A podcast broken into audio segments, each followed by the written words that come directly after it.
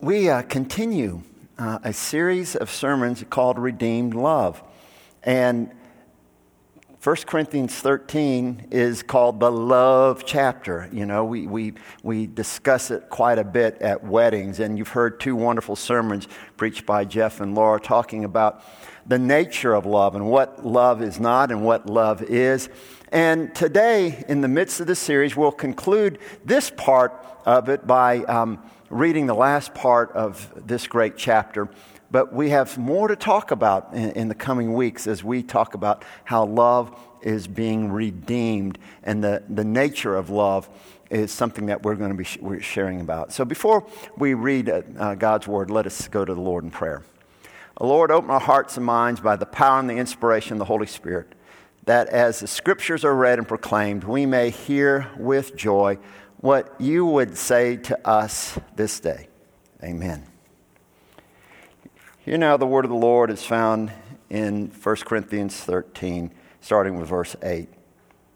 Paul writes, Love never ends, but as for prophecies, they'll come to an end. As for tongues, they will cease. As for knowledge, it will come to an end. For we know only in part, and we prophesy only in part. But when, we, when the complete comes, the partial will come to an end.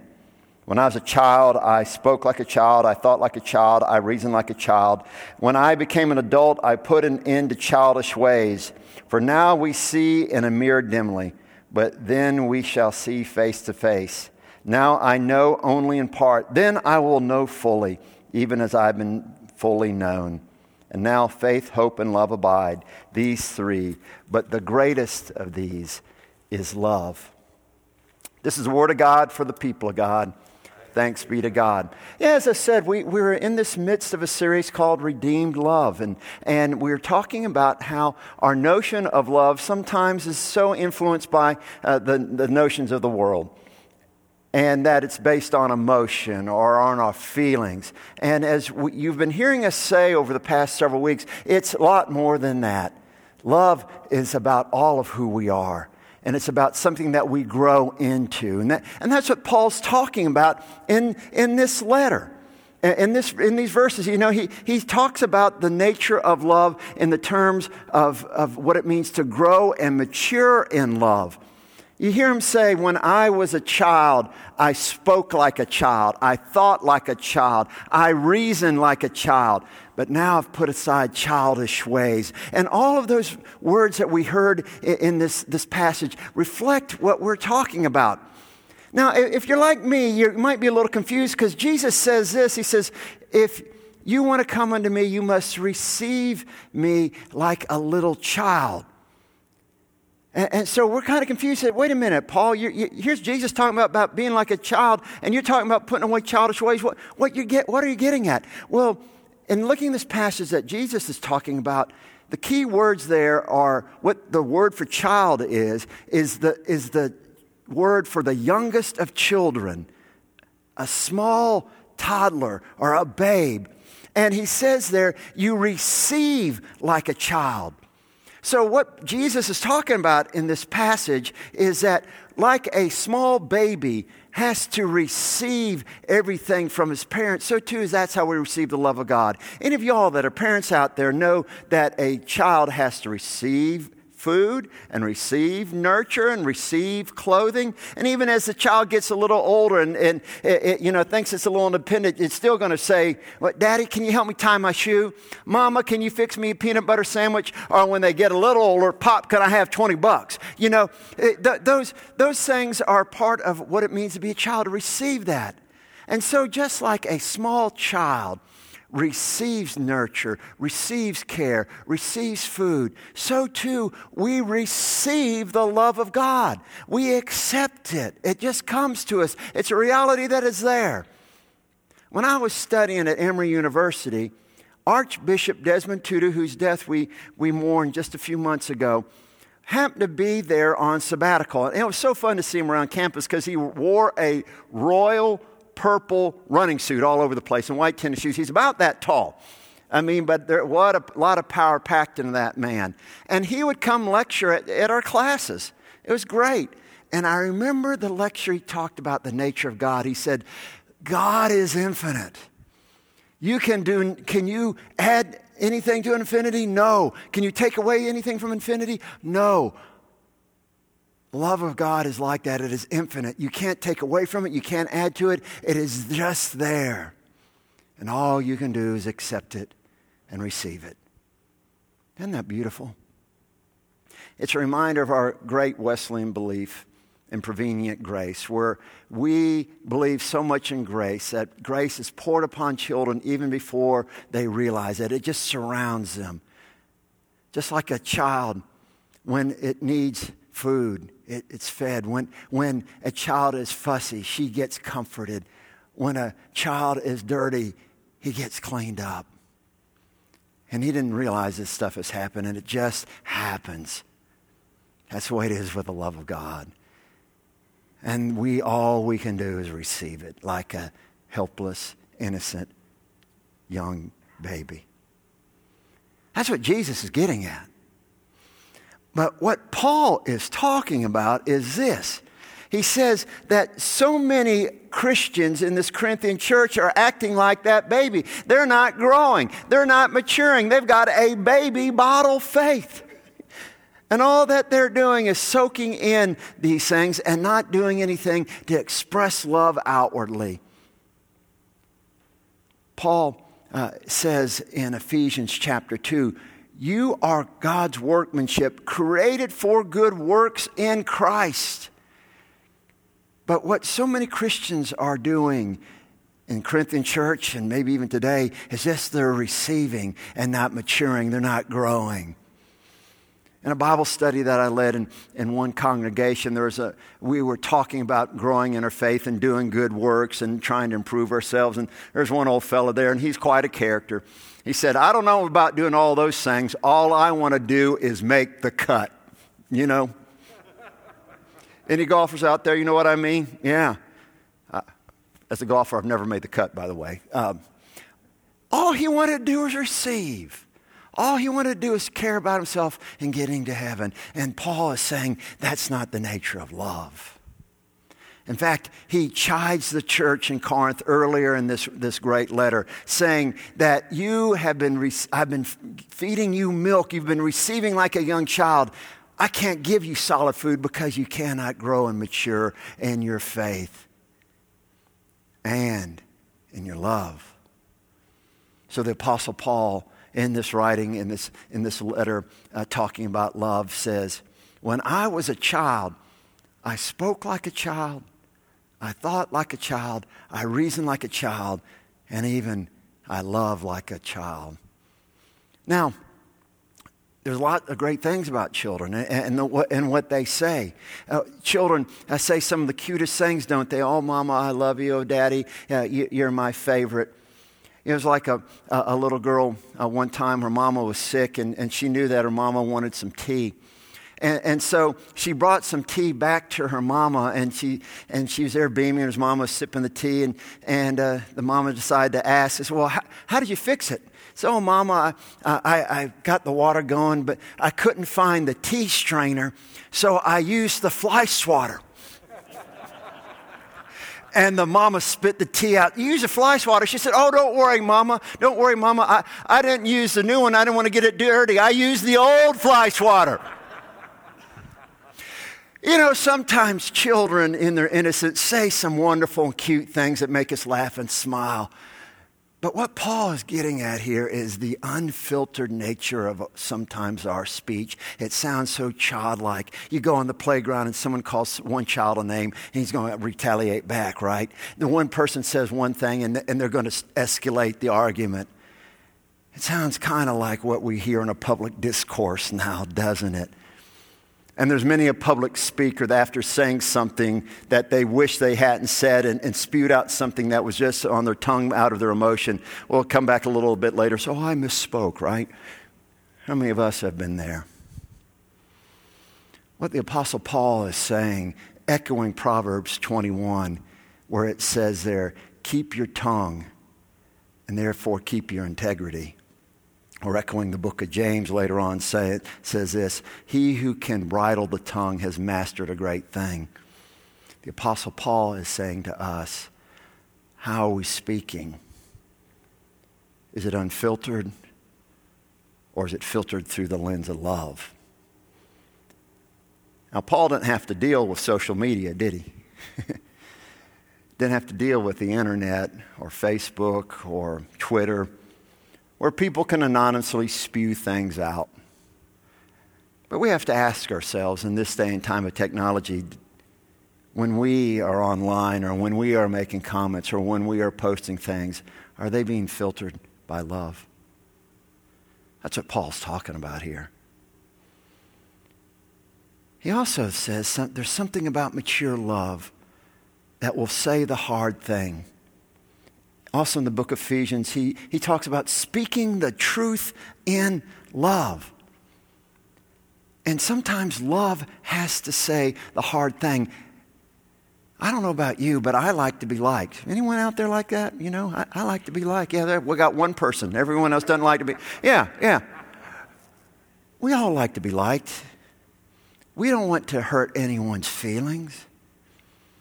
But sometimes, in the nature of love, because we care about somebody, well, sometimes we do say the hard thing, don't we? Or we have to. And I know I am the last person in the world to say the hard thing sometimes because I want to be liked. I don't want anyone to think bad of me. I, I don't want to hurt anybody's feelings. You been there? But Paul talks about speaking the truth in love for the betterment of somebody, saying things in, compa- in compassionate ways, knowing that if we don't, that person won't become all that God is intending it to be, or if we don't speak, that person is being hurt one place where I worked, uh, there was a man who rode his bike to work most every day. And it was good for his budget, and it was good for the environment, but it wasn't good for the environment of the office, if you know what I mean. Remember where I have lived. It's sometimes not the coolest place. This guy came in, and, well, he didn't smell the best and people in the office are talking about him. And no one wanted to go to lunch with him. And no one wanted to stay in his office a long time because, well, as I said, environment there wasn't the best. And so when I heard people talking about him and, and uh, deriding him and things like that, I swallowed hard, prayed a lot, and I went in and said, You know, you might want to clean up after you take your bike ride into work every day because people are talking. Did he like that? No. Was he mad at me for a while? Yes. Did I like doing that? No.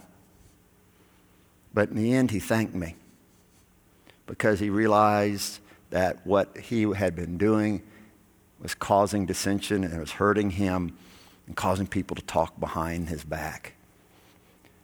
Now, I hear tell that sometimes church folks like to talk about people rather than talk to them. Is that, uh, that may be just churches in Alabama, but you know, mature love,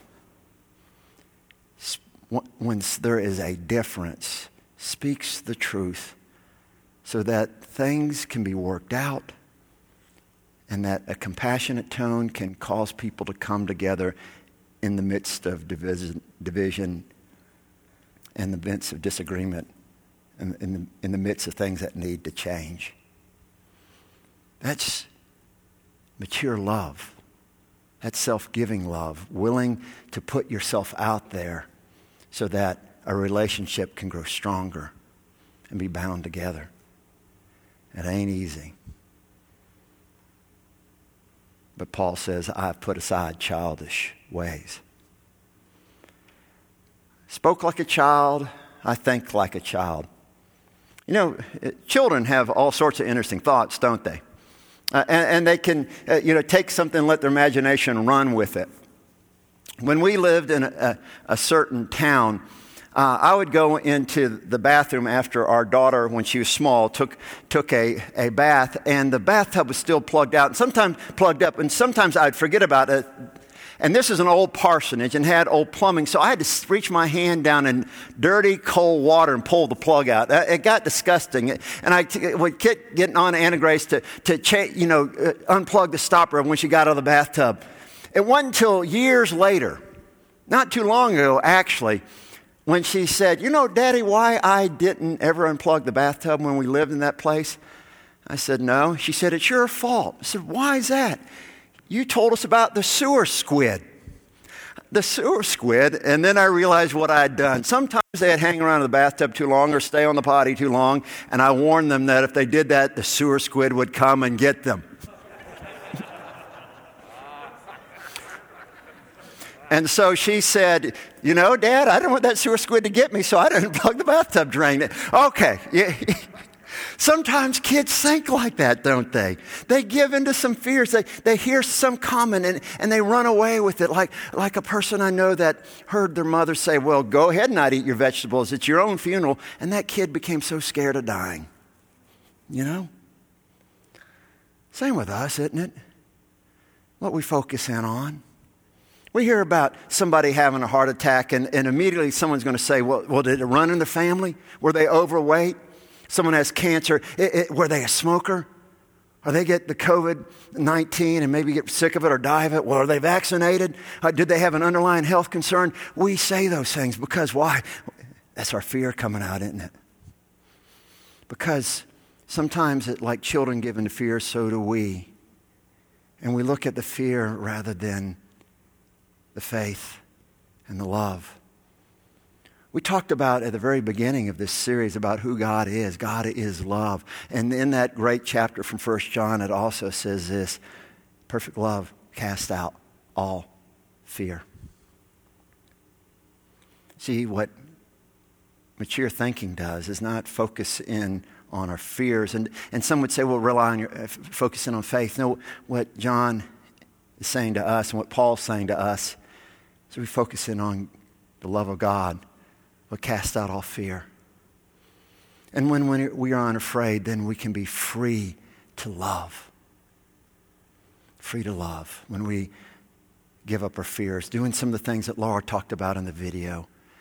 And I think about in my own life, uh, there was n- never someone more afraid to go into a prison to do ministry than me. And it's a scary thing to hear those bars clang behind you and know that you're locked in there with a bunch of folks that have done some bad things. But love compelled me to go.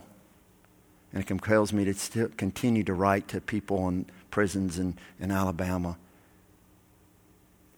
See, fear keeps us from loving. Paul says, I have mature thoughts. I don't think like a child anymore who lets my, my, my fears run away. I focus in on God and God's love that casts out all fear. Speak, spoke like a child, thought like a child. I reasoned like a child. You know, can you think back when you were a kid and some of the things that you thought and your reasoning? Did any of your mom and daddies tell you that if you drink coffee at a young age, you're going to stay short forever? Yeah, yeah, yeah, yeah. And did you wonder that saw the midgets running around? Well, they must have drunk coffee when they were a kid, or see a short person. Yeah, yeah, they were guzzling it down at a young age. Yeah, yeah. yeah. I mean, that's the reasoning we have, right? I, I, used to think that the angels came down and, and took the little quarter that my dad gave me to put in the offering plate, that the angels actually came and took it up to heaven because we're giving it to God, right? I mean, that, that's the reasoning that of children. We know we grow beyond those things through education and experience. But what Paul is talking about here is what are we focusing our minds on? What, how, how are we placing our priorities? Are, are, are we distracted by things in our reasoning? Because, you know, sometimes kids get distracted easily, right? And sometimes we do too. Jesus talks about this in, in Luke chapter 9 when these people come to him and say, Lord, I'm, I, am going to follow you anywhere you go. Eh, you know, we, we don't have to stay in the five star hotel even. We, we can stay in, in a motel. Jesus said, You know, you're being distracted by your earthly priorities. You know, the Son of Man doesn't have a place to lay his head. Another one says, let, let me take care of my family. Or another one says, Let me bury my father. And, and Jesus said, No, you got to be continually focusing on only on me. He says it in a different way when a merchant saw a pearl of great price and he gave up everything for it. What the Apostle Paul is saying does our reasoning cause us to focus totally on love? In 2 Timothy, he warns Timothy and his church don't get distracted by useless disputes and quarreling. Focus only on love. And we have to ask ourselves in our own minds, in our own reasoning, in our own thinking do we get distracted by useless quarreling, bickering, and our differencing? You know, uh, do we, uh, in, through our reasons, deem people that are less than worthy of our love? Mature love casts the net broadly to include everyone. Everyone. And as I think about the situation in our world right now, with so much divisiveness in our country, and many of y'all served in the military when I did, you grew to hate the Soviet Union. And all those emotions are coming back up within me. And I am praying through that to try to pray for love to prevail in the Ukraine. Yes, we, in our reasoning, mature reasoning, cast the, the love widely. Because, as Paul says, everything else, everything else is going to disappear. He talks about the prophecies ending. He talks about our knowledge ending. He talks about speaking in tongues ending. He, he talks about this in a broad spectrum that everything that we do everything that we achieve, everything that we accomplish will fade away. The only things that are going to remain, he says in the end, are faith, hope, and love. Your faith in Jesus Christ, the hope that you have of heaven, the sacrificial love that you've received through God, from God through Jesus Christ and that we offer to the world. Those are the only things that are going to remain. And are we focusing in on that? If you signed up for the church's text service, and if you haven't, you can do so by going to the website. Today you read these words. The only thing that remains is sacrificial love. Are you acting like that this day? How's that going to affect the way you live? Because that's the only thing that's going to remain.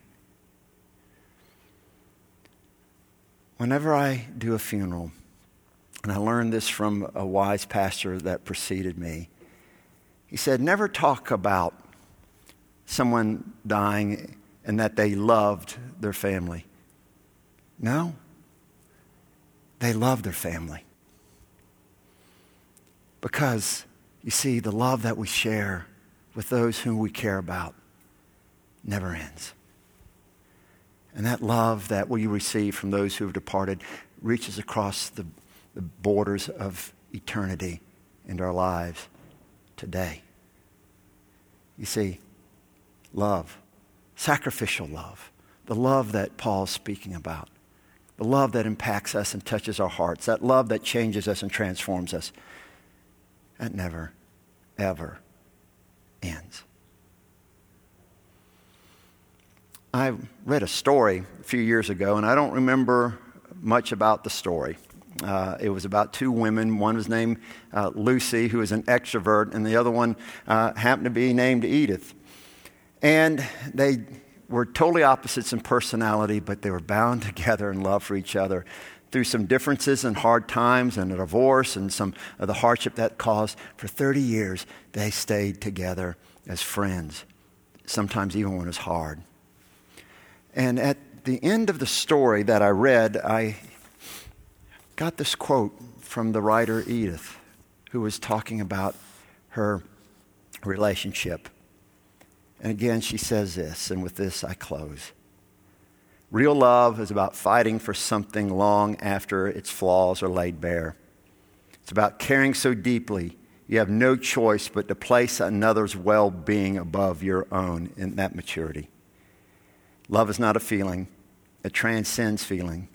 Love is what allows us to be disillusioned and to somehow still believe. Love has a way of brightening even the darkest moments. That's mature love. That's a love that doesn't fade. That's a love that does not end. May that love be in you. And may others know about love, true love, never failing love, because they know you. In the name of the Father, and the Son, and the Holy Spirit. Amen.